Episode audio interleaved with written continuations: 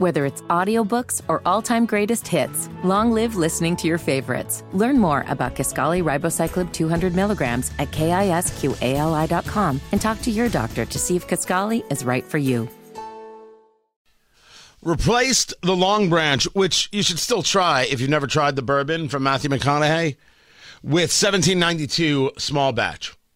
1792, by the way, uh, the year Kentucky became a state.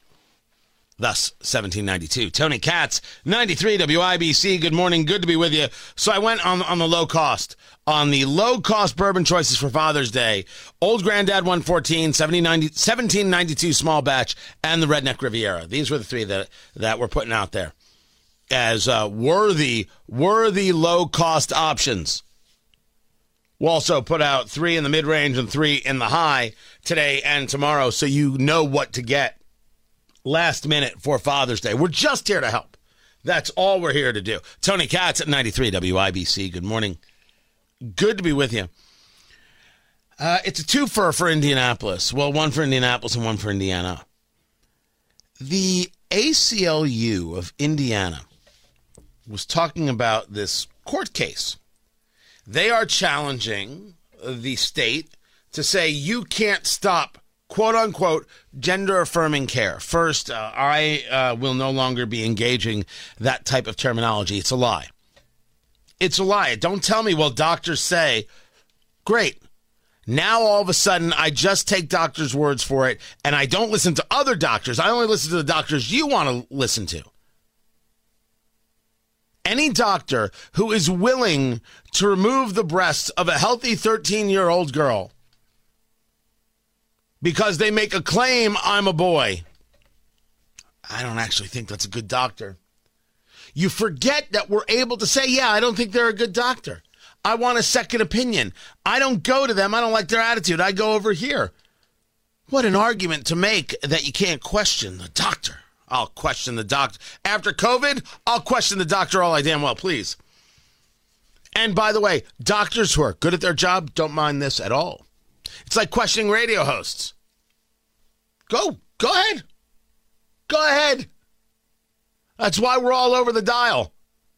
That's why we've got multiple hosts on the station. That's why you can hear uh, uh, talk radio uh, in every city, in every state. Go ahead. They uh, are, of course, at the ACLU of Indiana, all about allowing this this level of abuse. We were in federal court today arguing Indiana's ban on gender affirming health care for trans youth, set to take effect July 1st, is unconstitutional. Similar laws have been challenged and stopped in other states. This care is life saving, and we're confident the courts will agree. Life saving. That's something special, ACLU of Indiana. Something special from the ACLU of Indiana. I wrote back that mutilating children is not gender affirming. The term is emotional blackmail. What's the matter? Don't you want to affirm their choices? Don't you care about them? The whole thing is emotional blackmail. If you don't do this, they'll commit suicide. They're confused. They're upset. They're being pressured. They're being pushed. They need love.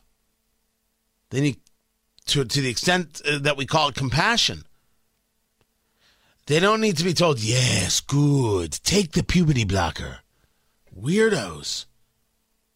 Isn't there like nine steps before that and a waiting until they're 18 if that's still how they feel? Stop telling these kids that it's reversible. It's not. It's not. The damage is done. How many more people do you want to meet who have de what do they call it? Detransitioning? Who now live in hell. I wrote that mutilating children is not gender affirming care. The term is emotional blackmail. No rational society should allow children to be abused. Hoosiers should hope the court confirms this basic fact. And I certainly hope the court does. But the ACLU believing that children should have rights and parents should have no say that's not an organization based in civil liberties. That's certainly not civil. And this isn't a liberty. This is obscene. What happened in Indiana where all of a sudden actual caring for children is seen as how dare you? And it's not just the ACLU of Indiana. As has been reported, Indy to debut gun free zones at WonderRoad Music Fest. Mayor Joe Hogsett announcing, of course, Joe Hogsett won't actually get into root causes of violence. He just wants to scream gun violence. It's cowardice uh, from the mayor and from his staff, weak minded people. Now, if they were to disagree with me and say, How dare you say that? We know that this works. I've got five microphones and no waiting. Let's go to work. Show me, show us, show Indianapolis where this has worked. What next? The red line has worked? Show us. But gun free zones don't work. Gun free zones set up a situation by which law abiding citizens are now targets for criminals who don't pay attention to signs. These zones, according to Hogsett's office, will be on leased out public property during special events, events such as the WonderRoad Music Festival.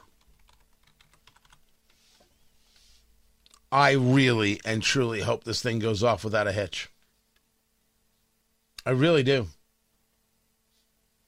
This is beyond a terrible idea. No one who wants to be in a position to protect will be allowed to be in a position to protect. We are not safer.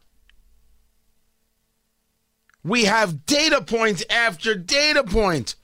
We've got Eli in the Greenwood Mall. We have data point after data point.